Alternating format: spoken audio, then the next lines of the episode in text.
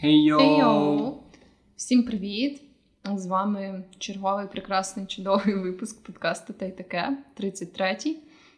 І з вами, в принципі, як завжди, сьогодні я, Вероніка, technical writer slash documentation manager. І я Джек, маркетолог, фотограф. Клас, дуже гарне інтро. Мені І- подобається. Та ми вирішили нарешті хоч трошки знайомитися з вами і розказати про себе, чим, чим ми займаємося за межами цього подкасту. Надіюсь, ви це оціните. Ну так, в принципі, ми вже згадували, мені здається, чим ми займаємось. От. Але так, кожен раз це приємне Нас часто питають, тому ми О, для того, щоб да, да. відповідати на це питання. Стільки повідомлень в Директі, просто капець. І, І- сьогодні ми будемо говорити Про прийняття рішень. прийняття рішень. Це має бути насправді дуже цікава тема, тому що мені завжди важко приймати рішення. Ну, коли вони не мають великого значення, як там що замовити поїсти або що. Тому це цікавий момент мого життя. А взагалі, звісно ж, ми, як завжди, почнемо з всяких історій, які стались на тижні, або просто з всяких історій, які релевантні до цієї теми.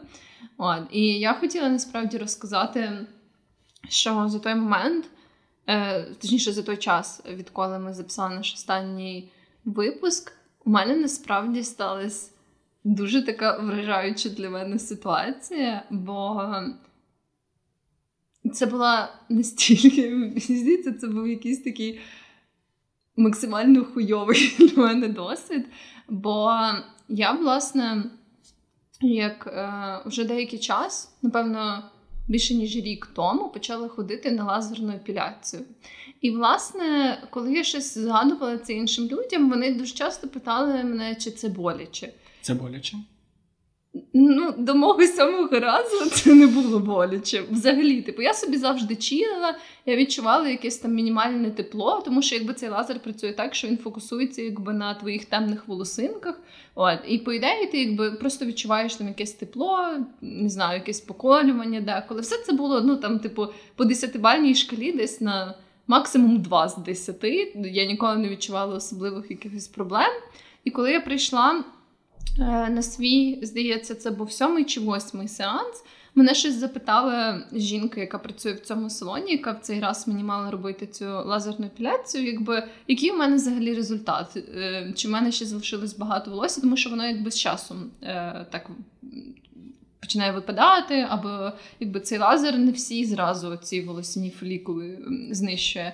І я така кажу: ну, все нормально, там ще трохи залишилось волосся. І вона така каже: я збільшу вам потужність, щоб були швидші результати.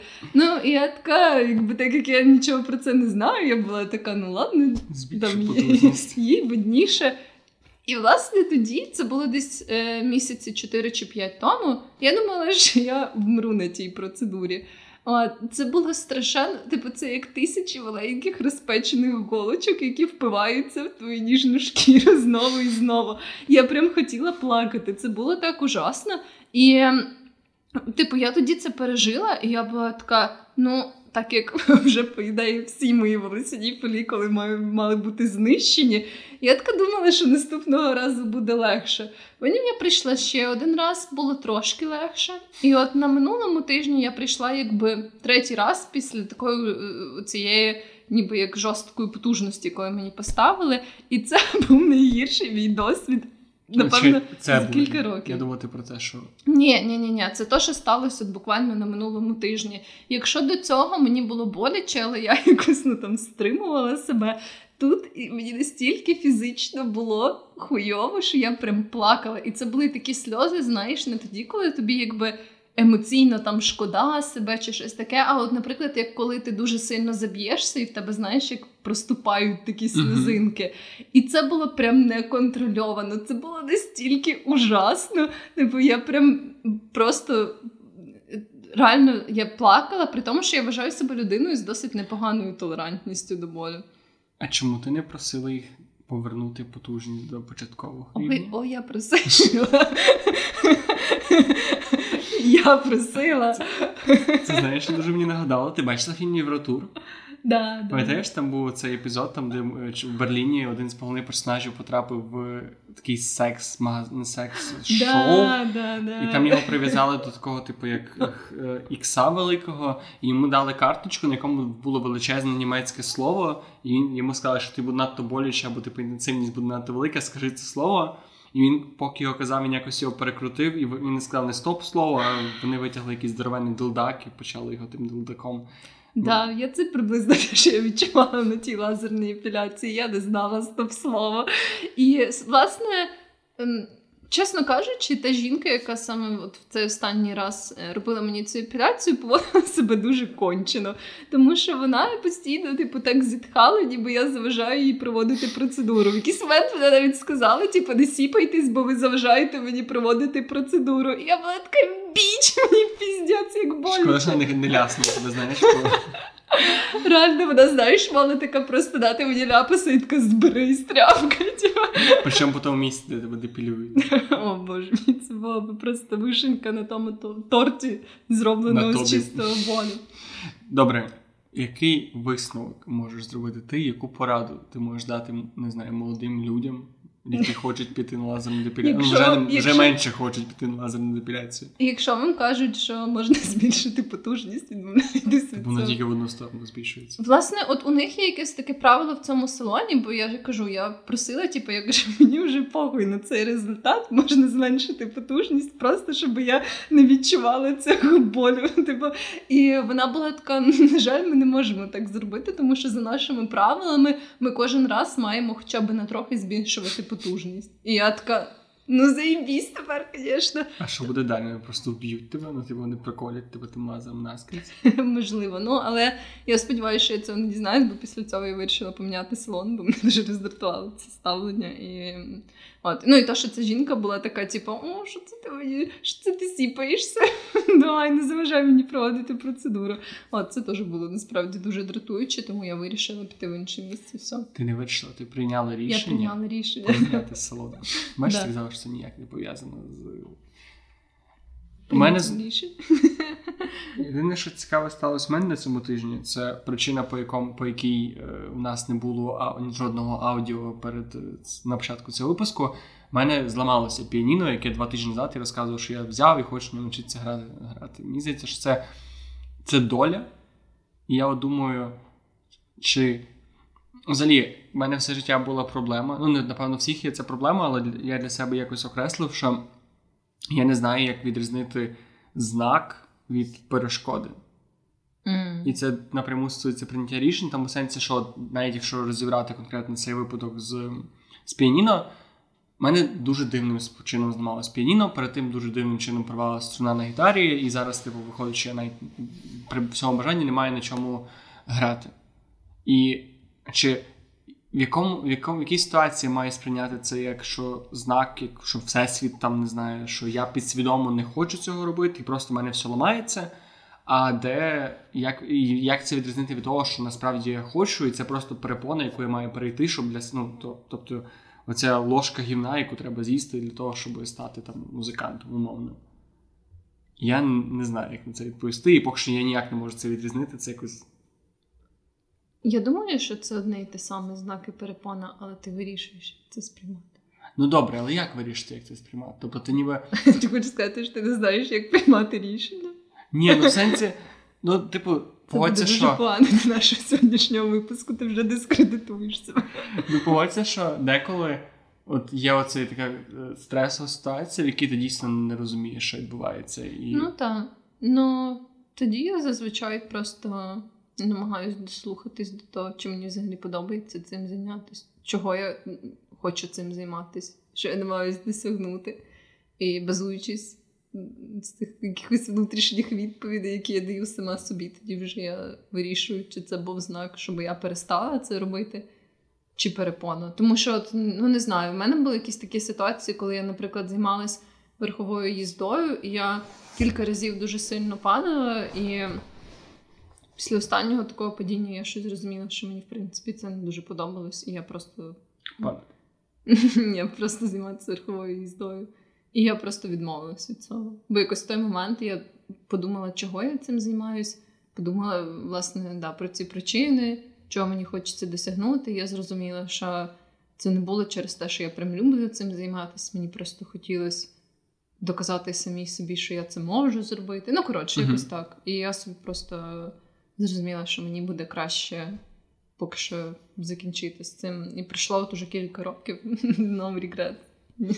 Є, до речі, це, що ми часто не не нам подобається це робити, а нам подобається думка про те, що ми це робимо. І я, ну, я дуже багато разів стикався з тим, що от музика для частково для мене те саме, що я ніби мені дуже подобається думка про те, що я музикант, і що я там не знаю, граю на пініно mm-hmm. пишу якусь музику, але ніби я не готовий до всіх цих негараздів, які з цим mm-hmm. пов'язані. Ну тобто до процесу створення, до там недоспаних ночей на студії, до двох-трьох годин практики в день mm-hmm. і так далі. І так далі. Ну да. Дуже часто теж... ідея про щось відрізняється від того, як насправді воно реалізовується в реальному житті. Це ж є така фраза, я не пам'ятаю, це була якась музична передача, де ведучий завжди казав, що треба любити музику в собі, а не себе в музиці.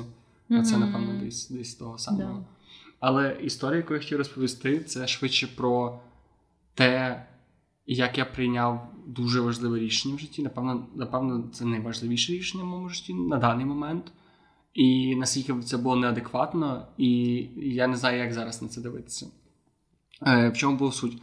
Що я прям пам'ятаю, що я закінчив школу, я здав ЗНО, і в мене був цей момент, коли я з батьком йшов подавати документи в політехніку, в університет, і було два факультети. Прям ну вони були настільки схожі на той момент, мені так здавалося, що навіть коли ми запитали людину, яка там працювала, нам сказали, ну типу, ну тут ну він сказав, типу, що тут майже не саме, там трошки інші програми, трошки інша кафедра. Сам, тобто нам навіть сам сам політехнік пояснив, в чому різниця між цими факультетами. І ми стояли ще з моїм другом одним, як два ідіоти, дивилися і не могли зрозуміти, куди йти, тому що ну. Типу, А і Б, ти не можеш піти на одне і друге. А що це були за два напрямки? Це була програмна інженерія і комп'ютерні науки. Uh-huh. Ну, навіть звучить, по суті, одне uh-huh. саме. І е, як як це все вирішило, що ми просто стояли, як два барана дивилися, говорили, думали, і просто попри нас якийсь момент прийшла дівчина, вся така, типу, знаєш, оця, ці дівчатка, дівчатка панки, вона прям була з гітарою, з, з довгими кольоровими шкарпетками, вся в джинсовій курці, і така, типу, і пішла в ту сторону, там, де подивалися наші факультети. І ми такі: о! Знак знак свише. І просто ми пішли за нею, подали документи туди, куди подала вона. Це виявилася програмна інженерія, і все. І типу, і так було прийнято це рішення. І я просто зараз дивлячись назад, розумію, що. Оскільки це дуже фундаментально, куди ти йдеш. Ну тобто, mm. це по суті універ, який ти визначаєш, з якими людьми ти спілкуєшся, і потім ця ж дівчина, з якою ми потім подружилися, познайомила мене з друзями, які в мене досі досі є в житті. Mm. Ніби стільки всього нашарувалося, на дуже неправильний спосіб приймати рішення, тому що так не ну, так не варто приймати рішення, саме ж кидати монетку, по суті. Угу. І як дивитися на це? А зараз? Ти думаєш, це прям є правильне і неправильно прийняти рішення? Я не думаю, що ну, є зважене прийняття рішення і незважене прийняття рішення. Є раціональність, є раціональність. Чому в цій, в цій ситуації я можу сказати, що це неправильне рішення? Тобто я неправильно вибрав факультет, тому що в кінці кінців, типу, це навчання відбило повністю будь-які мої зачатки бажання бути програмістом. Типу, мені дико не сподобалось моє навчання, і виявилося, що якраз цей факультет, який обрав, набагато був складніший за цей інший. І mm-hmm. якби якщо на інший, можливо, б, типу, я зараз не ставився би так радикально до, до моєї вибраної професії. Але з іншого боку, деколи знаєш, ти проводиш багато часу за тим, щоб дослідити якусь штуку, як, наприклад, куди тобі краще поступити. І в результаті все одно все вирішує доля. Ну, тебе не було такого. Ну, поступлення це просто як приклад. Тому mm-hmm. що ну я теж. Те, як я прийняла рішення поступити у Львів, і саме на той факультет, куди я поступила, е, це не було, якби важко сказати, чи це було виважене рішення чи ні, тому що я довго думала про сам переїзд, uh-huh. і з приводу цього я якби багато зважувала, ніби всі плюси і мінуси. Але сам факультет і те, чим я би мала займатися, не дуже для мене мало значення. Тому що я просто знала, що я хотіла щось пов'язане з технікою. Uh-huh. От. І я вибрала свій напрямок просто через те, що він звучав цікаво. Все, типу, в списку, uh-huh. коли там можна було подавати тоді ці електронні заяви, якісь. Я просто типу, дивилася, які там є напрямки, і подумала, о, це звучить непогано. Ну, я десь робив так само, школа комп'ютери або програми, щось таке. От, І, власне, з одного боку, можна сказати, що це не було саме таке до кінця виважене рішення в усіх його аспектах. Але ніби як все одно є цей елемент, знаєш, того, що ти не можеш все передбачити. І я розумію, що насправді мій факультет був далеко не найкращим. Тож він багато в чому мене розчарував. Але разом з тим, в ньому і було багато, знаєш, ніби як саме те, що я вибрала цей факультет.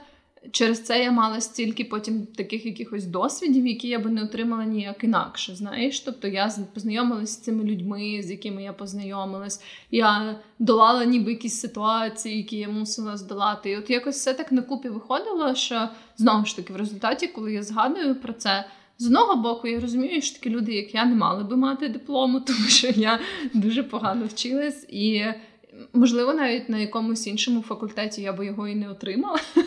От, Але ну, от знаєш, якби важко сказати, є дуже багато цих штук, ніби а якби то, а якби це, от, а якби не це. Але в результаті все вийшло дуже класно для мене. Я розумію, що я би зараз, уже якби переживши все те, що я пережила, я би не йшла на якийсь інший ну, факультет. Ну, але да, але якби я пішла на інший факультет, я би думала так само. От власне, я про це кажу, де закін... де взагалі наскільки має значення наш вибір.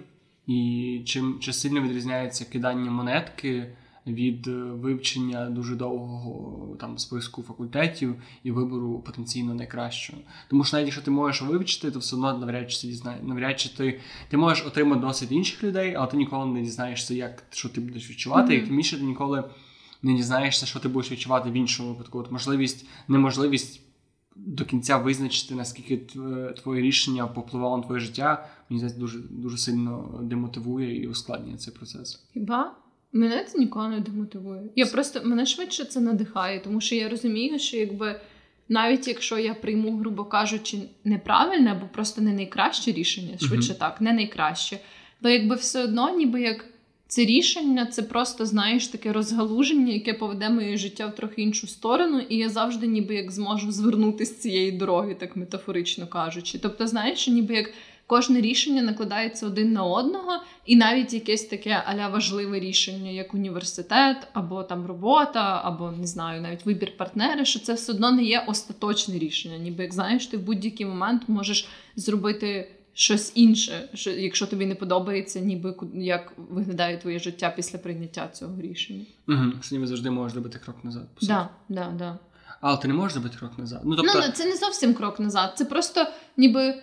Е, Якщо, грубо кажучи, ти намагаєшся прийняти рішення, і в тебе ніби як є рішення А, і рішення Б, і це такі, ніби як дві різні дороги, по яким піде твоє життя. uh І ти вибираєш рішення Б, йдеш по цій дорозі Б, і розумієш, тобі не подобається ця дорога. В принципі, дуже рідко, коли є така ситуація, коли ти якби не можеш наблизитись знову до дороги А. Розумієш? Тобто, Розумію. що я маю на увазі? І це мені якраз подобається, тому що через це.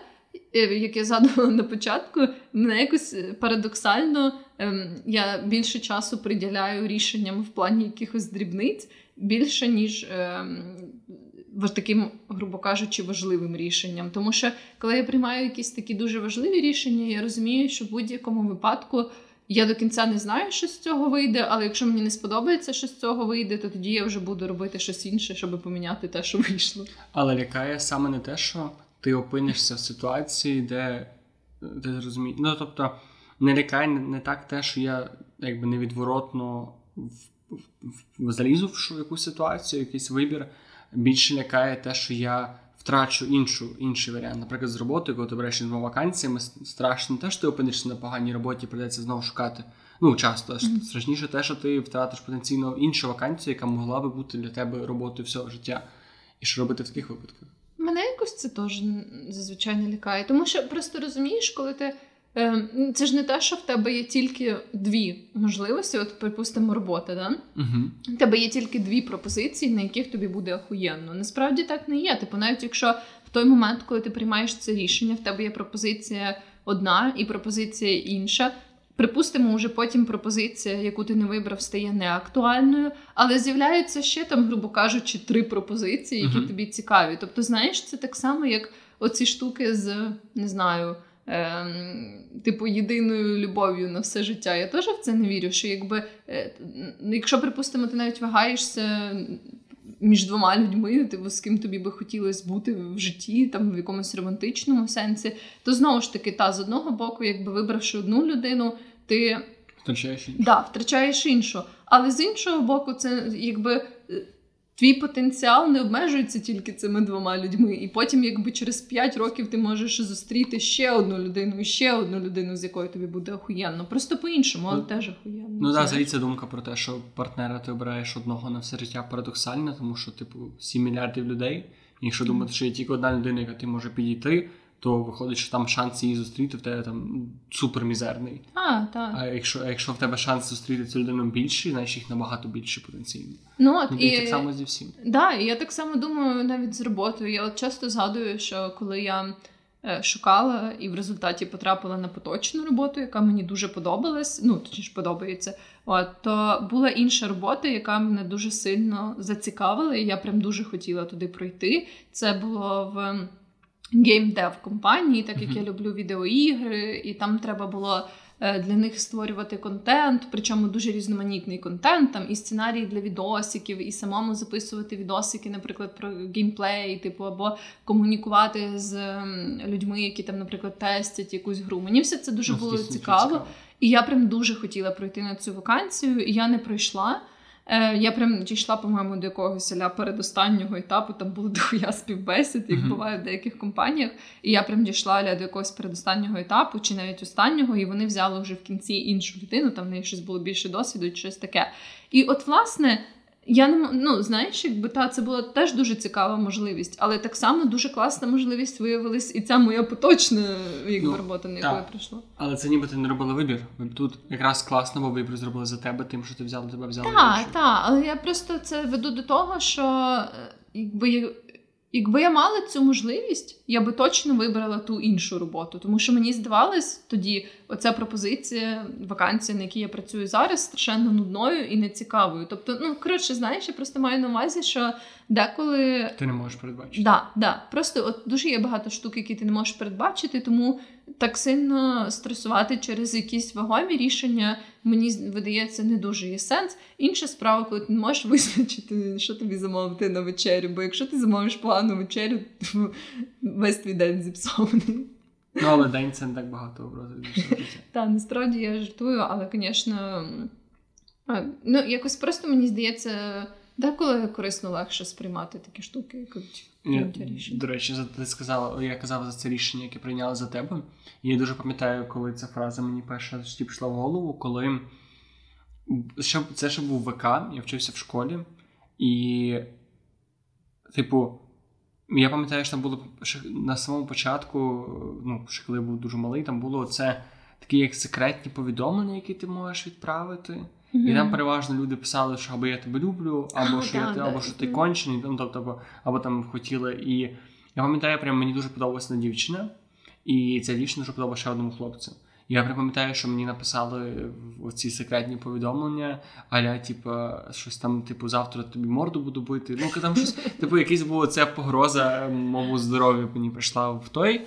І якось, типу, там можна було відповідати, я повідповідав, і якось я зрозумів, що це був за чувак. Я зрозумів, що швидше всього прямій конфронтації мене не чекає успіх, і ніби і там ми дійшли якось дійшли до того, що я типу, сказав, я знаю, хто ти, хто ти такий, типу, без проблем, типу, давай, що, що, коротше.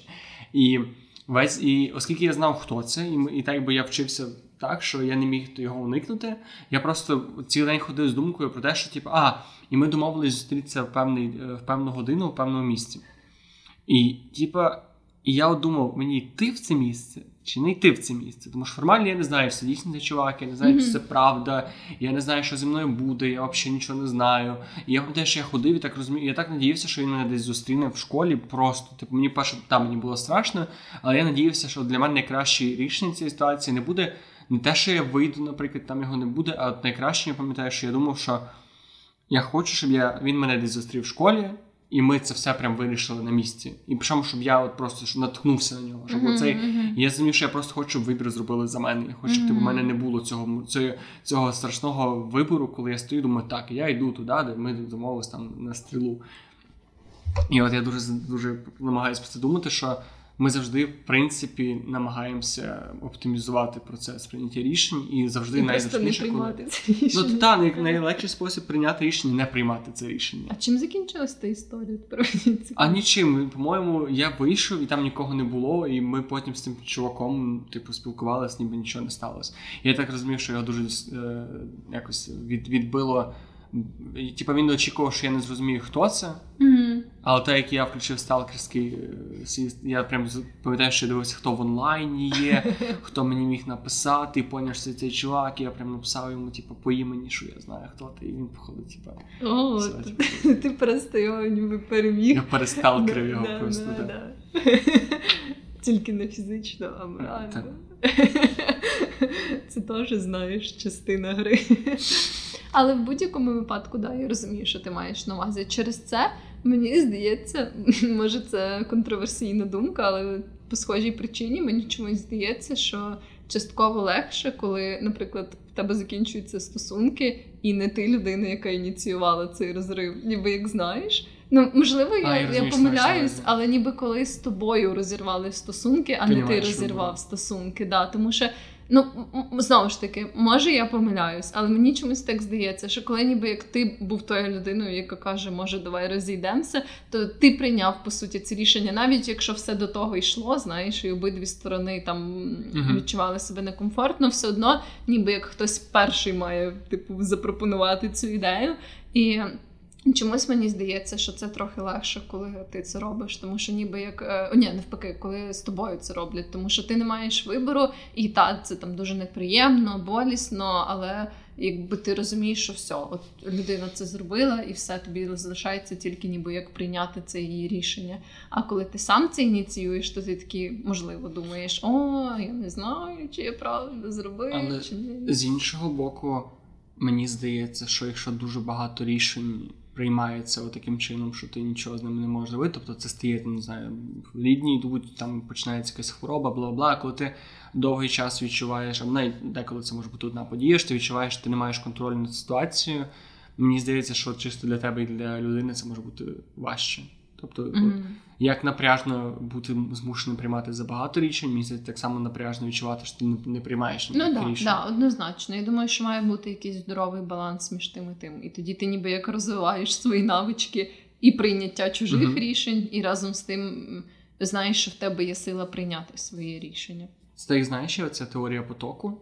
Типу, що якщо твоє завдання, типу, є оце, якщо взяти криву складність завдання і а, і бажання її виконувати, то ніби завдання, які тобі надто складно робити і надто легко робити, вони для тебе не є, типу, цікаві. Вони швидше всього, mm-hmm. типу, складні, ти надто швидко заб'єш, а легкі ти надто швидко ну, да. тобі надто швидко стане нудно. І ніби оцей золота золота жила, це там посередині, коли тобі тебе недостатньо захопливі, от і mm-hmm. так само з прийняттям рішень, коли, типу ти відчуваєш, що всі твої рішення впливають на результат, і ніби воно не одноманітно, воно щось міняє в твоєму житті, і водночас ти немає цієї фрустрації, що ніби кожне твоє рішення ти маєш вирвати з себе зсередини. Мені здається, в цьому плані ти якось най... можеш бути найщасливішою людиною. Ну, mm-hmm. найщасливішому своєму стані, коли ти на тебе ні замало тиску, ні забагато тиску, коли ти маєш достатньо контролю над життям. Ну да, да, це однозначно має сенс. Як би ти сказав, яке найскладніше рішення, яке ти приймав в своєму дорослому житті? А я думав про це дуже багато. Ну, типу, в мене було багато рішень, типу, там, наприклад, розійтись з партнером, так як ти казала, mm-hmm. які були дуже складні. І я не можу сказати, що це було складніше. Рішення піти на магістратуру ще е, вже після року, і теж при тому, що я дуже не дуже не, не поважаю систему. І зараз я частково шкодую про це рішення. У мене було дуже багато рішень про прийняття про зміну роботи. І от останнім часом мені прям це найважчі рішення, які доводиться приймати, тому що почали, типу, є ця магія LinkedIn, коли в тебе досвід перевалює в одній професії за три роки, mm-hmm. типу в тебе ті HR, такі HR, що просто типу такі пень, там приходить сповіщення, ти приходить одразу тисячу вакансій, і ніби і дуже часто потрапляю в ситуацію, коли мені навіть недавно було, що мені скинули дуже класну вакансію. Я поспілкувався з власником, другим власником. Я пішов чотири співбесіди, зробив тестове завдання. Я прям сказав зарплату, яку я хочу, яка була вища, яка була вища за моє зараз. І ніби все супер класно. І я прям думав йти туди і лишати свою роботу. І прямо на останній спів я вже прям був такий думав. Я весь цей, поки йшли ці співбесіди, я якось підрозумівав, що я можу йти, і в мене весь час був думав, думав то, то чи то, так чи так, і нам Мгм. дуже дуже складно визначити. І було дуже важко, коли на я вже думав, що окей, мені все подобається, і там кращі умови. І прямо на останній співбесіді там був там я спілкувався з власником одним і другим, і з'явився третій співвласник. І ніби він, от якийсь от такий мінімальний оцей фльор вніс в розмову, який мені от максимально був некомфортний. Я не можу це пояснити, просто він ніби він нічого не сказав, от просто, от просто якимись своїми, просто він сказав декілька речень вібрації, ніби якісь певні його думки, з якими я не дуже був згодний, якийсь його погляд Мгм. на роботу. І, типу, я прямо зрозумів, що це було. Типу, і мені було це не так важко з мого боку. Мені просто дуже важко було це, коли тобі дзвонять і кажеш, ви прийшли чотири співбесіди, ви молодець, ми пропонуємо вам офер, а ти кажеш. Типа, сорі, мені не, я не буду приймати ваше рішення, Мгм. тому що ти раніше каз- питали тебе, чи ти готовий йти, і ти казав, йдеш, але ти кажеш, сорі, я типу не відчуваю вайбра. І ти не Ну, можеш да. навіть пояснити, чому, тому що ніби ти кажеш, ну мені ж не дуже останній коло, ну таке, а що таке? Ви поясніть, а ти такий, типу, я Да, не можу. Особливо, коли в тебе немає е, якихось конкретних причин. Я просто розумію цю ситуацію, бо це трохи схоже на те, коли я зараз, коли дивлюсь квартири, і знаєш, є таке, що ніби квартира непогана, але от вона ніяк тебе не вразила. І чогось я відчуваю цей тиск. Типу, коли от якісь там ці власники або маклери, вони такі, ну що, ну що, вам Та, та, дуже сильно давлять. І одна справа, коли там дійсно щось знаєш, не так, наприклад, не знаю, якось там ти бачиш, що вікна розбиті, там вода тече, всяке таке, і ти такий кажеш, ну ні, мені таке не підходить. Але коли вона нормальна, але вона тебе не не, вразила, не тільки да, да, і ти такий, «М, ну ні. От, і нас повертаючись до теми з тим, що ти ніколи не можеш визначити до кінця раціонально, тому що ти, ти не знаєш, який буде твій досвід жи- життя в цій квартирі. Мені здається, що зважувати емоційний, так, емоційний складову так само варто, як і раціонально. Да, я теж так думаю. Тому що якби. Воно виходить якось десь порівну, тому що ти, якби твоя раціональна складова в цей момент дуже обмежена, тому що ти якби не можеш перерахувати всі за і проти, не можеш передбачити цього. Тому я думаю, що да, це якось 50 на 50. Треба дослухатися до своїх відчуттів так само. Тому так. А що з рішеннями, які менш приєм... які менш приємно робити? Мене на увазі, що, наприклад, там рішення зайнятися спортом, типу, ти не можеш прямо як сказати, що емоційно воно було воно переважно раціональне. Часто рішення про зміни роботи може бути раціональне, або рішення про переїзд може бути раціональне, або рішення там, не знаю, відкладати гроші може бути раціональне. Рішення перейти на іншу дієту може бути раціональним. І як бути в цьому випадку? Тобто тут, тут, тут же мені здається. спортом, наприклад. Ну, наприклад, от спорт, напевно, ні, а швидше про зміну дієти, або щось таке, що не є однозначно позитивним, тобто, що має плюси і мінуси для тебе. Ну, тобто, поміняти там, поміняти роботу, тому, що в тебе там є. От так, як, наприклад, візьму мою ситуацію з роботою, що там трошки вища зарплата, там, наче трошки більше відповідальності і в ідеалі роботи, яку я роблю. Мені я би більше хотів працювати там, тобто е, стек роботи мені більше цікавий е, з одного боку. З іншого боку, тут же дуже хороша команда, яку я дуже люблю, з якими я дуже дружу. Вже я вже тут працюю. І от, типу, як це порівняти? Ну, тобто, це Мгм. знову раціональні речі, які так чи інакше стоять на, стоять на вагу. Але мені здається, якщо раціонально все більш-менш типу одна, ну, врівноважує один одного, то хіба це не якраз час дослухатись до цієї емоційної складової? Ну, от до якої, до якої межі? Ну, от я чому я ще прийняв це рішення? Тому що я розумів, що м, мене мотивувало йти з моєї роботи, рі- типу, певні ну, хуйові ситуації. Не- Типу, в кожній компанії завжди оце якийсь. Я дуже був здивований. е, Ладно, я доведу думку трохи пізніше. В кожній компанії є якийсь піздець. От я прям не бачу компанії, яких немає піздеця. Да, Типу, всюди є щось, всюди якісь Мгм. неадекватні люди, всюди якісь странні процеси, Мгм. всюди, Мгм. всюди, типу, до тебе не ставляться якось от так, як, як пишуть в книжках, що тебе має ставитися. І ніби для мене вирішальне було те, що всю хуйню, яку в мене зараз є в компанії, я вже знаю, розумію, і я можу в ній якось маневрувати і жити. А там ця хуйня буде, і типу розраховуючи, не буде, буде це дуже нова. наївно. І вона буде абсолютно нова. І от це для мене було вирішальним рішенням. Але бачиш, ну все одно в якийсь момент, ніби як одна е, з половинок цих терезів переважує, Мгм. знаєш, я маю на увазі. І я думаю, що тут ніби якось все так ем, треба враховувати, я думаю, на купу, те, що ми говорили, і раціональні штуки, і нераціональні штуки. Але просто, якби, якщо ти опираєшся тільки на щось одне, то я думаю, що це не дуже добре. Тому що якщо там, наприклад, ти надто зациклюєшся на раціональному, буває так, що ніби твої емоції підказують тобі, в якому напрямку тобі рухатись. Якщо ти це ігноруєш, то потім якось виходить, що ти не отримуєш задоволення від того, що ти робиш, навіть якщо якби на папері все добре, mm-hmm. знаєш. Ем, Але так само, якщо ти надто просто слухаєш тільки свої емоції, мені здається, це теж може в результаті завести тебе не в найкращу ситуацію, тому що ти тоді не думаєш про якісь об'єктивні наслідки того, що ти робиш, навіть якщо, припустимо, ти там вибираєш чи. Відкрити власну справу чи працювати на когось. Тобто, навіть якщо тобі дуже хочеться мати власну справу, ти ніби як маєш раціонально ще підійти до цього uh-huh. боку, і ніби як усвідомити, які це має наслідки за собою, чи ти взагалі готовий до того, що чим являється ця діяльність. От, Але власне я просто думаю, що е, немає такого, що ти якось заходиш задалеко. Якби Якщо ти зважуєш оці дві раціональні частини якихось там двох варіантів, потім дві емоційні. Мені здається, дуже часто якось в тебе знаєш, хоч трошечки, але перехиляється це чаша Терезів, ну, ти просто от, приймаєш ці рішення. От, І як ми вже казали, в принципі, немає такого, якби що це прямо однозначно неправильне або погане рішення. Тому от я думаю, що це просто найкраща стратегія. Принаймні, я так завжди якось стараюсь підходити до цього. І в принципі не було такого моменту, коли я би прям пожалкувала про це. А яке твоє найскладніше рішення, яке ти приймала в дорослому житті? Я думаю, ну звісно, я теж стикалася з такими всякими не дуже приємними ситуаціями, коли мені щось було трохи важко, але от прям так, щоб я багато вагалась, то мені приходить в голову два рішення. І перше, це як не дивно не розірвати, а почати стосунки. Бо, е, власне, з моїм хлопцем, з яким ми вже так зараз, уже доволі давно, е, коли ем, ми якби починали наші стосунки, то ми вже дружили довгий період часу, і мені якби була дуже цінна ця людина. І це, власне, мали бути мої перші серйозні стосунки. Тому я якось не мала уявлення, чи мені взагалі комфортно, типу, бути.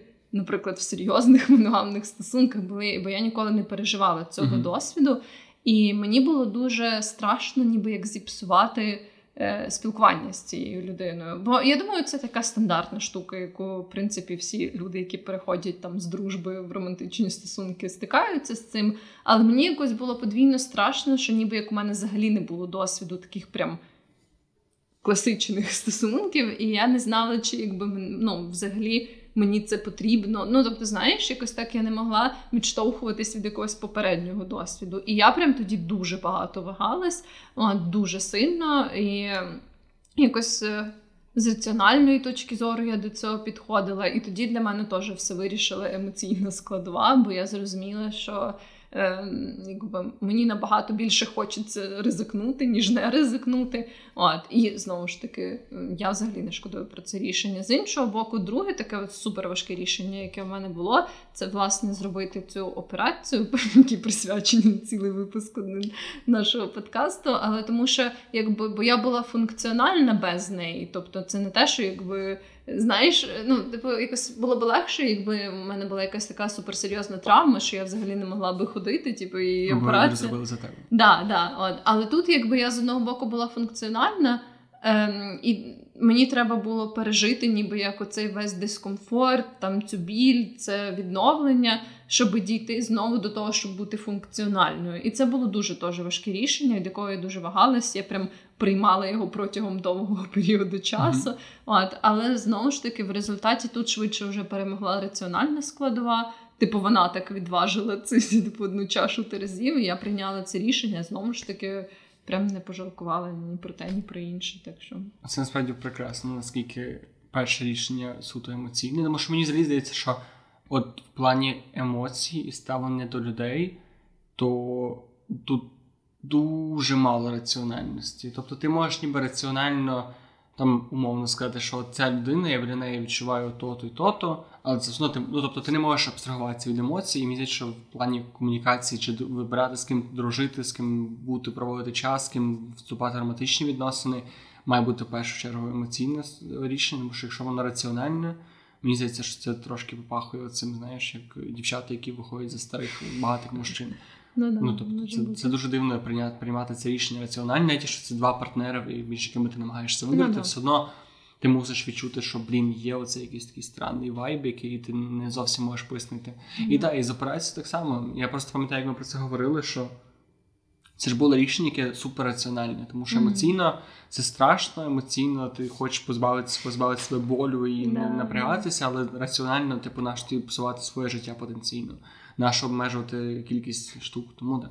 Ну да. Тому е, та це все насправді і я от мені здається, що теж повертаючись до того, що ми говорили, що ці такі моменти, коли ти суто сам приймаєш якесь таке важке рішення, дуже важливі, тому що якось навіть сам той факт, що ти в результаті доходиш до якогось висновку в своїй голові, і далі, якби уже робиш дії, пов'язані з цим висновком, тобто фактично вже втілюєш в життя це своє рішення. Це насправді дуже такий процес, який тебе не знаю, розвиває як людину. Мені прям здається, що кожен раз, коли я приймала якесь таке складне рішення, я прям виходила на якийсь новий ну, етап так. розвитку. Я, я дуже сильно згадав. Дуже сильно. Я прям аж мозок не заболів, як я згадав.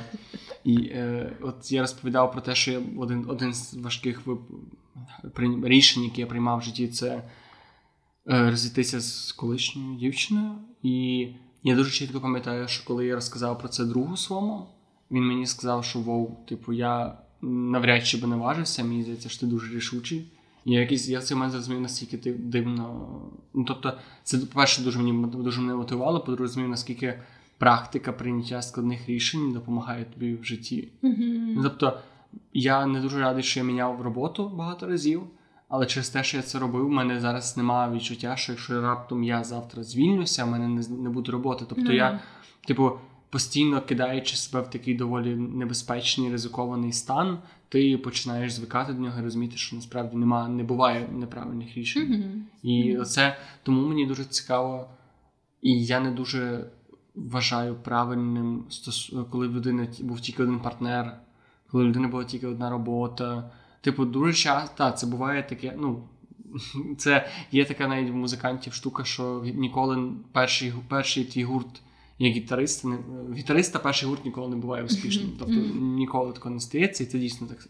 Ну, типу, якщо в тебе не було досвіду, і я не маю на увазі, як ти кажеш, те, це перші моногамні стосунки, на увазі, якщо в тебе хоча б не було досвіду в принципі в цій ситуації, то ти дуже легко потрапляєш в цю бульбашку, коли нерозуміння варіантів змушує тебе думати, що твій варіант найкращий. Да, да, да, да. Тому мені здається, мені теж завжди здавалося, що люди, які от такі, знаєш, ці традиційні там, наприклад, історії, що я там познайомився зі своєю жінкою, коли ми були там в сьомому класі. Mm-hmm. Типу, якби це мило, але я от мені теж важко уявити себе в такій ситуації, бо мені от завжди, і так само з роботами, з усім мені було важливо, ніби як знати.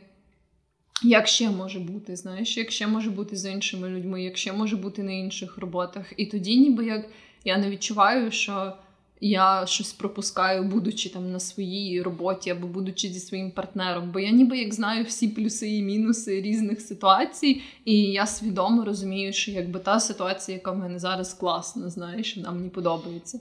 От, І якось так, тому я теж думаю, що це дуже важливо. Але з іншого боку. Але з іншого боку. З іншого боку, якщо тобі не пощастило.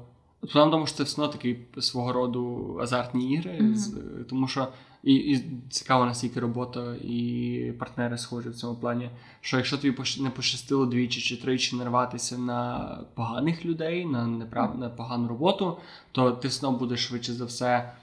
Типу, мені здається, що якщо ти, наприклад, м- знаходиш такого середнього. Давай так беремо середнє середнє рішення. Я не хочу зараз говорити про партнерів чи, чи друзів.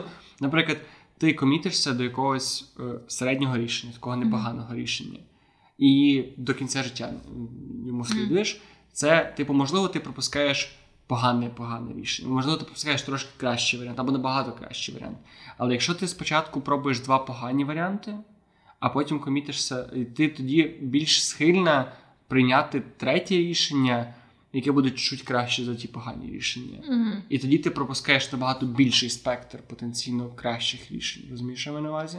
Так, я розумію твою ідею. Але мені здається, що тут важливо думати не в контексті того, бо знову ж таки, ми ж ну, не можемо об'єктивно оцінити, яке з цих, який з цих варіантів там був гірший або Ну, кращий. ну чому ми можемо сказати, що повертаючись до роботи, що робота була хуйова, що там поганий шеф, токсична людина, або що там ти працювала по 20 Ну, тисяч, ну, тисяч може, годин так, на тиждень, так. або що партнер був просто неадекватний, там бухав, Ну, зраджував, так, ну так. в такому сенсі. Ну, може і так. Але тоді мені здається, все просто зводиться до того, знову ж таки, якось така моя життєва філософія, що можливо ти аля пропускаєш якісь набагато кращі варіанти, але це все зводиться до того, чи ти, ти відчуваєш себе щасливим і чи відчуваєш ти себе комфортно з тим, що в тебе є зараз. Бо якщо відчуваєш, типу, от просто. З одного боку, можливо, зараз є десь така вакансія, на якій я би відчувала себе ще охуєнніше, знаєш, ніж зараз. Але зараз я відчуваю себе дуже круто. Наприклад, я відчуваю там всякі різні аспекти, які мені подобаються, що там є якийсь певний елемент челенджу, є і щось нове, з часом змінюється. Разом з тим я відточую свої навички. Тобто є настільки багато позитивних штук, що там, можливо, є щось ще краще. Але так як я відчуваю себе дуже задоволеною і щасливою. Для мене це якби недостатня мотивація, щоб просто думати, о, десь можливо є щось краще, і я буду е, намагатись це знайти. От, ну якось так. І так само з партнерами. Не знаю. Мені здається, все типу зводиться до того, як ти поточно себе відчуваєш. Якщо ти Ну, відчуваєш себе охуєнно. тому і проблема, що тебе все одно попередні рішення будуть впливати на твої рішення. Це, і це, ну, ти не можеш цього, цього уникнути. Це просто треба усвідомлювати, що просто я, не- я не зовсім знаю, як правильно бути в цій ситуації. Просто, напевно, єдина порада, яку можна вивести з цього, що ти мусиш приймати рішення не на основі попередніх рішень, а на основі самопочуття зараз. Да. Але ба- все-таки багаж рішень потрібний для того, щоб ти принаймні розуміла, в якому світі ти живеш, і, і що взагалі буває. Тому Ну. краще мати насправді деколи Боже, я хотів сказати, що блядство краще за пуританські стосунки певному якомусь сенсі. І людина, яка міняє багато робіт, краще людина, яка типу там була мусоровозом все життя. Професійне блядство. Так, так. Кар'єрне. І я ще хотів я дуже багато сперечався про цю тему. Чи я завжди казав, що обсяг варіантів по суті визначає рівень твоєї свободи і щастя. Тобто, чим більше ти можеш зробити свідомих виборів, тим більш вільною і відповідно щасливою людиною ти є. І в якому контексті я це казав, що, що умовно. В кожного є однокласники, в тебе, напевно, ніби ти з Києва. Але в мене, як людини з невеличкого села, е, взагалі є багато друзів, однокласників, знайомих з того періоду, коли я там коли там жив, які залишилися в тому місті. Які залишилися, п'ють, ходять в самі клуби, дехто займається манікюром, дехто там возить якісь, дехто в бать, до баті пішов на роботу. Ну тобто люди, які дуже недалеко відійшли від такого протореної доріжки, люди, які мінімально доклали зусиль в житті, Мгм. по суті, тому що ну, ви вибрали найпростіший шлях, і вони наче щасливі. По факту. Ну, тобто, ти не можеш сказати, що вони там я прям супер бігаю, пісяюся жиру, а вони, типу, ходять, всі плачуть депресивні. Вони, напевно, щасливі, дехто з них щасливіший за мене, якщо їх запитати, напевно. Але чи можна сказати, що це правильний підхід до життя, чи неправильний підхід до життя? І єдиний спосіб, мені здається, це перевірити. Тобто єдиний спосіб визначити, що це не окей так жити, це якщо взяти цю людину умовно і показати іншим, вивести її в місто, показати їй обсяг професій, дати їй попробувати там декілька різних речей, показати їй, що люди роблять, і тоді запитати, чи ти жалієш про те, що. Але це неможливо визначити, тому все зводиться до того, що прийняття рішень це Я розумію, що ти маєш на увазі. Ну, для мене, да, мені теж так е, здається, що якби чим більше в тебе опцій, мене якось. Так саме мене як людину це не дуже бентежить. Можливо, е, для людей з іншим характером, або там з іншими, можливо, навіть проблемами там, або е, якимись психологічними штуками, можливо, для них там чим більше опцій, тим важче. Але мені якось приємно бути в середовищі, де я знаю, що в мене є багато опцій. Тому що знову ж таки я розумію, що те, що я вибрала, це якби мій свідомий вибір, а не тому, що просто так склались обставини. Ну, типу, та, частково так склались обставини, але ніби як все одно я вибирала, в якій якби по якій дорозі, так умовно кажучи, рухатись. А коли і через то мені, наприклад, подобається жити в великому місті. Може, там не прям такому супермегаполісі, бо мені важко назвати таким прям гігантським, але якби все одно це місто, в якому є різні можливості. І через то мені було би важко все життя провести, наприклад, в якомусь маленькому селищі, тому що просто ніби як тоді вже якісь е, ну, у тебе вже коли ти там народжуєшся, приблизно є, знаєш, готовий прокладений життєвий шлях, і це мені якось трохи сумно. До речі, це напевно якраз є відповідь на питання, чи це окей. І я все-таки думаю, що це не окей, якраз по тій причині, що більша частина твоїх важливих рішень прийнята не тобою, да, виходить, да, в цьому да, випадку. Тому можна ну, тобто, якщо ти залишив. Тобто є ж велика різниця між людьми, які поїхали до міста, попрацювали, повернулися або дауншифтнулися, да, тобто да, ці да. хіпстери, які зараз повертаються на ферми і вирощують собі весь свій раціон. Канада. Це ж дуже так, в тому числі. Це ж дуже відрізняється від ребят, які лишилися в своєму селі на все життя Ну, ментально. ну, і по факту ти можеш сказати, що це просто люди, які не приймали рішень в своєму житті, які не ну не всі, я не хочу це якось зводити під одну гріб'янку, але мені здається, що тенденція, яка змушує тебе залишатися на одному місці, якраз е, ведеться з того, що ти думаєш, що найкраще рішення це те, яке зробили за мене. Ось є хата, ось є батьки, типу, ось Да, да. типу, все супер просто зрозуміло, і їх не можна засуджувати. Але я не впевнений, що ці люди живуть настільки щасливо, наскільки вони могли б жити щасливо, в принципі. Ну так, да, да. теж я е, не знаю, в принципі, навіть не знаю таких людей, чесно кажучи, але я думаю, Ну, ти що... просто не жила в маленькому селищі. Повір Ну, це, так, це так. дуже типова ситуація. Я дуже кажу, і дуже часто ну, в мене є теж друзі, які приїхали зі Львова, е, звідти до Львова, і ми багато сперечалися про це, тому що я ну, мене лякає. Ну, це ще мій характер, бо я мені важко не змінюватися, мені важко не розвиватися. Для мене це ну, розвиватися в моєму розумінні цього слова. Для мене це ну, мій моє пекло на землі застрягти застрягти на новому місці. Тому що це мій тип характеру. Я не кажу, ну до речі, це не є ні погано, ні добре. Але для мене такі люди просто для мене це, це от пекло на землі. Ну, да, мені теж дуже важко це уявити, це правда. Тому. Але знову ж таки, кожному своє. Якщо ви слухаєте з маленького селища, То І- подумайте, чи ви свідомо там, чи ви чи це рішення прийняли за вас. якщо свідомо, то все заїсть. Абсолютно. Не бачите свій канабіс і класно живіть. Да, да. А що ти думаєш про рішення, які ти маєш прийняти спільно з іншою людиною? Я не очікував цього питання. Ти маєш на увазі про компроміси? Ну, не- зовсім про компроміси, просто ніби як якісь такі штуки, які. е, Ну, типу, компроміс це вже як наслідок, типу, це потенційний розвиток ситуації, коли вам треба прийняти якесь рішення. Але от просто там, наприклад, в поїздці з якимось другом, типу, коли ви вирішуєте, що зробити, з партнером, коли ви вирішуєте щось зробити. Тобто на роботі навіть е, оці моменти, коли якби не, не ти сам приймаєш рішення з іншими людьми. Мені здається, що не найкраща ситуація, в якій варто приймати рішення, це коли будь-яке рішення можливе. Розумієш, що я маю на увазі? Наприклад, коли ви в поїздці вирішуєте зробити різні штуки, і від того нічого не ламається. Мгм. Тобто, коли ви як там як пара приймаєте рішення, які кардинально відрізняються, ви можете, типу, ці два рішення можуть співіснувати. Угу. Бо цей те, що я казав, компроміси, це переважно, типу, нам обом хірово, але нікому з нас не добре, тому, типу, окей.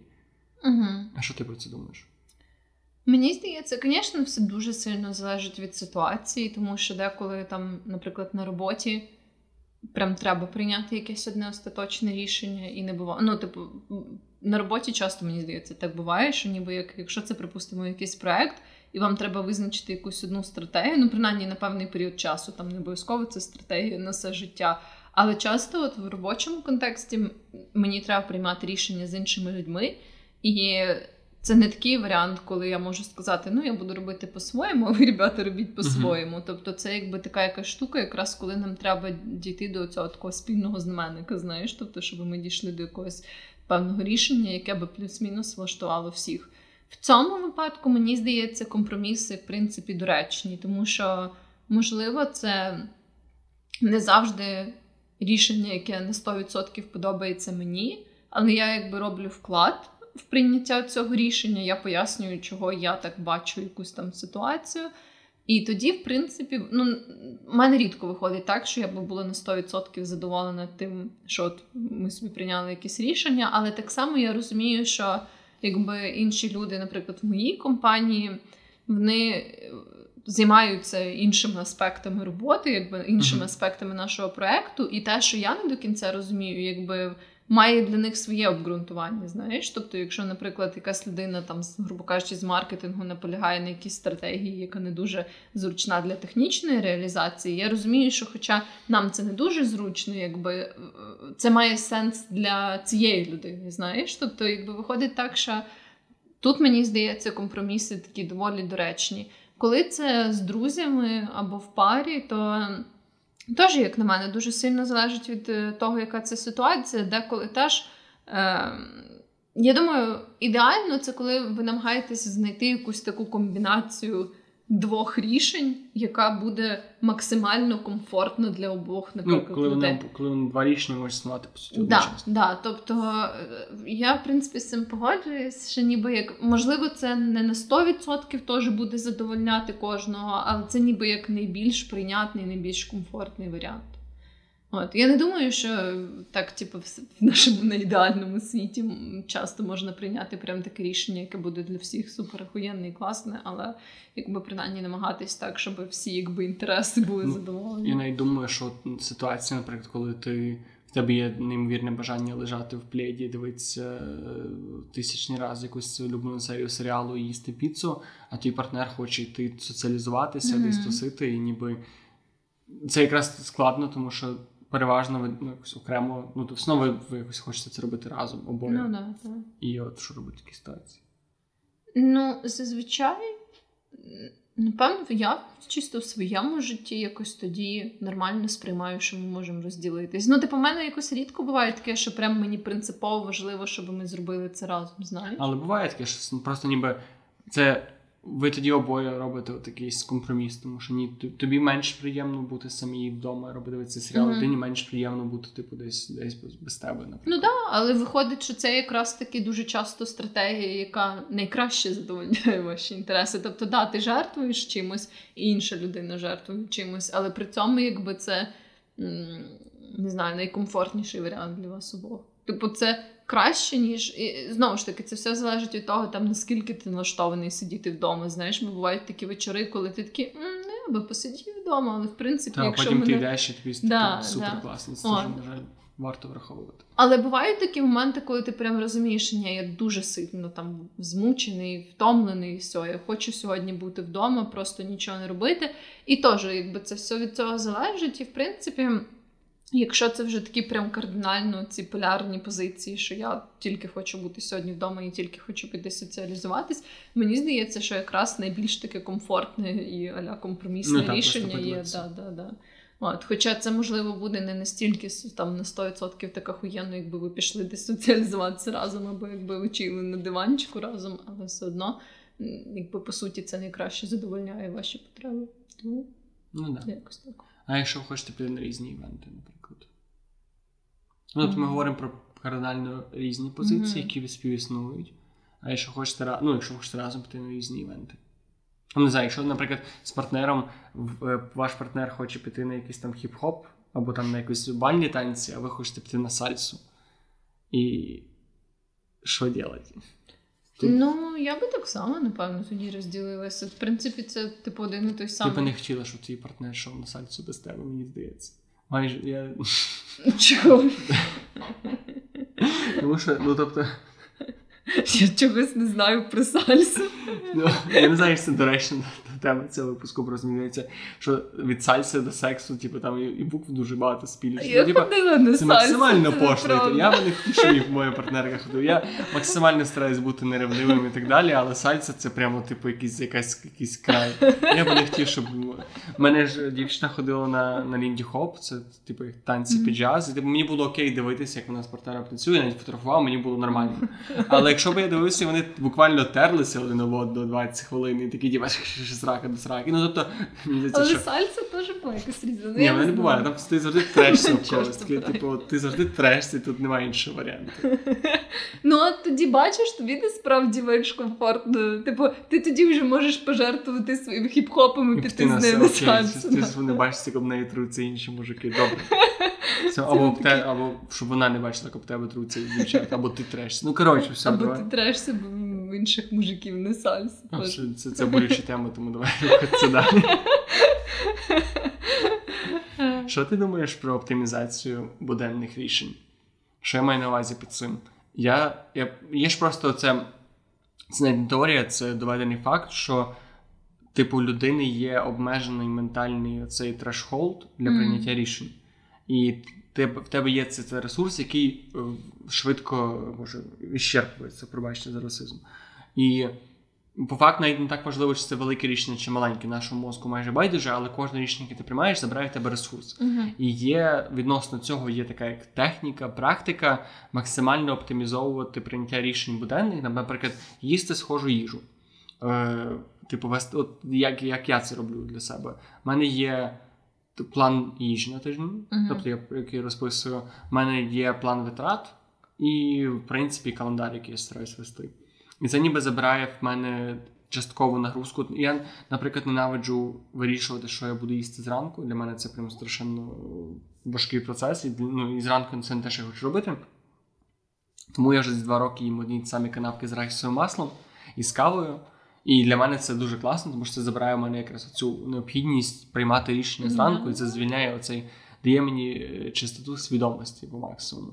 Є, є люди, які доводяться до екстремальних, е, тобто один самий одяг, один, ну тобто все максимально прораховано для того, щоб позбавити свій мозок зайвих рішень і сконцентруватися тільки на тих рішеннях, які дійсно для тебе важливі. Що ти про це думаєш? Мені не імпонує ця ідея. Просто я не знаю. Я люблю насправді приймати такі всякі дрібні рішення, бо я насправді в досить великій мірі людина настрою. І я якось я от люблю це відчуття, коли я прокидаюсь, і я така замислююсь на 5 хвилин, щоб мені поснідати, і Мгм. потім я так. І я прям, типу, деколи мені прям, приємний цей процес, коли я, я собі уявляю, як я їм ту чи іншу їжу, і потім, вже базуючись там на тому, що мені більше хочеться, я вибираю це, і я відчуваю, знаєш, що це прям типу попало в яблучко. Я така, блін, да, Ну, це трошки інше, тому що, власне, ти кажеш про те, що рішення тобі точно дасть насолоду, ніби що є рішення, яке ти приймаєш, і від того тобі буде прям класно. І маю на увазі якісь такі рішення, які не дуже впливають на твоє життя. Навіть в моменті, тобто тобі, коли там ти байдуже, чи вдягнеш синю футболку, чи білу футболку, коли ти байдуже, чи ти там поснідаєш так, чи отак, чи ти підеш на типу, ну. Чи ти підеш зал там понеділок чи в середу в цьому контексті? Ну, але тоді це якось і не забирає. Я не відчуваю, що це забирає в мене якийсь типу, ментальний мій цей трешхолд. Типу, мені просто здається, що типу, коли мені якраз все одно, то я просто там яка футболка випадає перша, типу, таку я і вдіну. Ну, типу, знаєш, Мгм. якби. Але я не бачу ніби як для себе переваги в тому, щоб мати вже якусь обумовлену схему. Якби отак, як ти кажеш, там один і той самий сніданок або один і той самий одяг. Просто тому, що якщо в цей якийсь конкретний день мені все одно, що я вдягну, то я якось не відчуваю, що це щось типу від мене забирає, тому що мені все одно. Я просто беру те, що перше попалось мені під руку, все. Ну, напевно, це дійсно не якщо ти все одно, а якщо ти не впевнений, що тебе є на це час. Ну, типу, з їжею я розумію, що мені треба багато ну, зараз слідкувати за своїм харчуванням. І оскільки я не маю, ну, типу, постійно, по-перше, постійно думати, що приготувати мене сильно, сильно вибільшує. По-друге, це займає дуже багато часу, і таким чином я можу щоб якось передбачити і зняти з себе оцей невеликий Мгм. тягар. Ну і так само я, ти ж, ти ж ведеш календар, наприклад. Ну так, да, але от для мене є оце якась така певна ніби межа. Типу, я люблю планувати якісь штуки, і так само я можу собі запланувати, наприклад, якусь вечерю на кілька днів. Мгм. Але от для мене саме е, є той аспект, що це все одно знаєш для таке гнучке планування. Що якщо в мене там буде настрій на це, то я поміняю там Ну, свою їжу або що. Тобто, ну якось так ще я е, просто е, в принципі це непогана ідея, якось так це оптимізовувати за допомогою планування. Просто якщо це прям доводити до екстриму, мені це не дуже Ні, однозначно, я тобі Мгм. я лише хотів це як приклад навести. Взагалі, це не означає, що ти маєш робити тільки це. Це просто означає, що у випадку, коли ти мусиш приймати рішення, тобі лень, в тебе є вже готовий паттерн, яким ти можеш слідувати, і який тебе задовольняє. Ну да. Ну це якось стається для мене, напевно, автоматично. Типу, я якось не ну, типу, якщо, наприклад, в той момент, коли я поспішаю, і в мене немає придуманого плану, як я вдягаюсь, коли я поспішаю, знаєш. Але при цьому це якось знову ж таки стається автоматично. Що, типу, може, я не прям так, як коли мені все одно вибираю одяг, типу, я можу замислитись на це. Ну, тому що твій мозок вже склав для себе да, так, да, да, да. Тобто, якби це відбувається якось так е, без мого втручання. Типу, я в цей момент сфокусована на тому, що я, наприклад, поспішаю, mm-hmm. аби як добратись там кудись, і просто я якби вкладаю в це менше сили і уваги. Але це не сильно відрізняється. Просто ніби це більш автоматизований процес, mm-hmm. а це більше. Тобто, ти так чи інакше твій мозок старається спростити рішення, і для до речі, для мене, як для маркетолога, це супер важлива, важливий аспект роботи. Те, що типу, ми дуже дуже багато, якщо взагалі походити в супермаркетах, подивитися на сайти компаній, які продають, там дуже багато речей, які апелюють до цього нашого так званого мозку ящірки, мозку mm-hmm. рептилії, який типу хоче максимально не напрягатися, максимально швидко mm-hmm. приймати рішення. Mm-hmm. Ну, от, власне, щоб частково щоб уникати таких ситуацій, наприклад, з їжею, щоб не ходити. От те, що не ходити в супермаркет без списку. Це прям прекрасне правило. Якщо ти ну, якщо ти хіба не отримаєш задоволення від такого е, нестримного, дикого витрачання бабла на штуки, які ти не будеш їсти, або потім викинеш. Бо я розумію, що коли я почав мати список продуктів, при тому, що та, є речі, які я докуплю зверху, є речі, які типу там не будуть прям 100% схожі, але принаймні в мене набагато менше. Типу, по-перше, мені набагато швидше цей процес, по-друге, мене набагато менше цього дебільного блуждання, розглядання полиць, mm-hmm. типу і так далі. І це економить мені і час, і гроші в кінці кінці. Ну і напевно ментальні сили теж. Ну, в принципі, Тому в якихось да. таких аспектах, я думаю, це прикольно. Ну, я теж да, люблю там складати якісь списки або записувати щось. Це теж якби важлива така складова для мене. Але разом з тим я дуже люблю цей баланс, коли ніби як в тебе є якийсь певний план, і ти собі якби маєш цей план, але при цьому в тебе також є простір на імпульсивні рішення. Ну, оце, да, оце просто ідеальна така золота середина для мене, і я от стараюся якось так і. Жити, в принципі. Ну, це моя проблема, що я, якщо писав, ну зараз я з цим борюся. Якщо я писав план, то він має обов'язково зійтися. І я просто дав тепер собі е, в будь-якому списку в Notion, які мене є, мене є такі, як селектор, як це не як список, де ти можеш вибрати статус, і один статусів, типу, забив забив хуй. Або, типу, один статусів не вийшло, або один. Ну, тобто, типу, mm-hmm. можливість, типу, або передумав, або типу помінявся місцями. Типу, Та, такі такі речі дуже, допомагають в кінці кінців. Тобто, ти список кажуть, список, коли він починає ускладнювати то організація будь-яка, коли вона починає ускладнювати тобі життя, замість того, щоб спрощувати тобі життя, вона не працює, вона простіє виконує свої цілі. Це однозначно. Ну, тоді давай на цьому вже і завершу. Чи ти вже завершу. Я вже вичерпала всі свої питання і свої Добре. Я тоді хочу порекомендувати один YouTube канал. Зараз. Я теж хочу порекомендувати. Ого, ого треба, треба, треба якось з цим краще спілкуватися. Е, я хочу порекомендувати, є такий. Я ще скину, напевно, в опис. Е, Натаніел Дрю.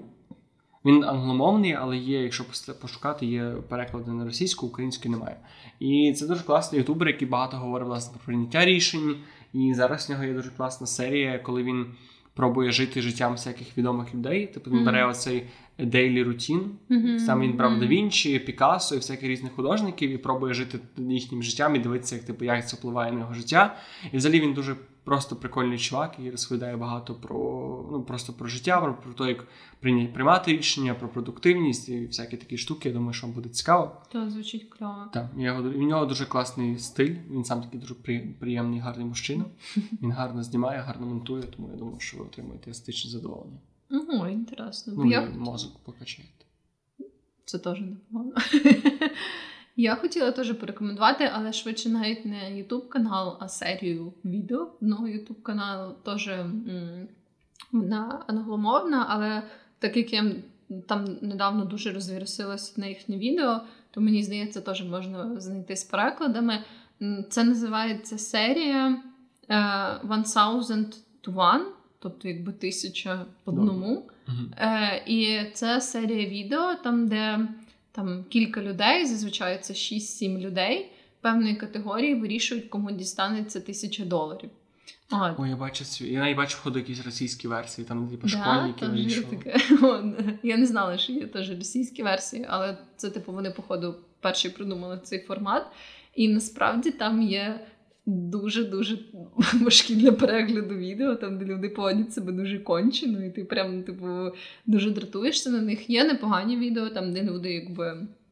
Не знаю, якось гарно організується. Коротше, це ці відео, враховуючи, що це якби один і той самий формат, можуть викликати в тебе дуже різні емоції, залежно від того, як поводяться учасники. І там є прям такі відео, де ти розумієш, що ці всі дистопії, типу якогось е, не знаю, е, повелителя мух, це все типу реально би сталося, тому що люди деколи поводять себе дуже кончено в таких ситуаціях. Деколи нормально. Коротше, дуже цікаві відео, мені дуже сподобалось. О, і е, реально дуже круто. Там є дуже персонажі, які дуже сильно запам'ятовуються. Ти можеш скинути якраз лінк на той відос. який Да, да, да, я додам кілька лінків в опис. Але давайте ви перш слухайте подкаст, а потім дивитися відео. Але якщо ви дослухали цього моменту, то вже послухали подкаст. Ну так, так що можете тепер спокійно йти Так, дивитися відос. І ще чекайте секунду. Щось яку, будь ласка. Е, з вами був подкаст «Та й таке. Його вічні ведучі Джек і Вероніка. Не забувайте, Вічні. будь ласка, вічні. Ну, вічно ми. Так, да. Да. І не забувайте, будь ласка, залишати там зірочки всяких iTunes і Google Play. Це дуже допомагає просуванню подкаста. Мгм. Долучайтеся до телеграм-каналу, якщо ви нас він так і називається, та й таке. Так, і його лінка теж є в описі. В принципі, всі наші контакти є завжди Так. в описі кожного І подкасту. там є коментарі, тому там тепер можна спілкуватися і обсирати нас прям або, або хвалити нас, або будь-що нас можна. Та прям і там. писати нам на емейл, якщо ви не хочете, щоб це був публічний коментар. Ми все читаємо. Всі три листа, які приходили нам за цей час. Я читала. Ці три тисячі листів хотіла сказати Вероніка. Ці. Да, да. От, тому пишіть, ми завжди будемо раді. Та абсолютно. І просто там. Ну, коротше, там лайки, фоллоу, ви знаєте, як це працює, не мені вам це пояснити. Дякую, що були з нами. Гарного вам часу доби і до зустрічі. Па-па!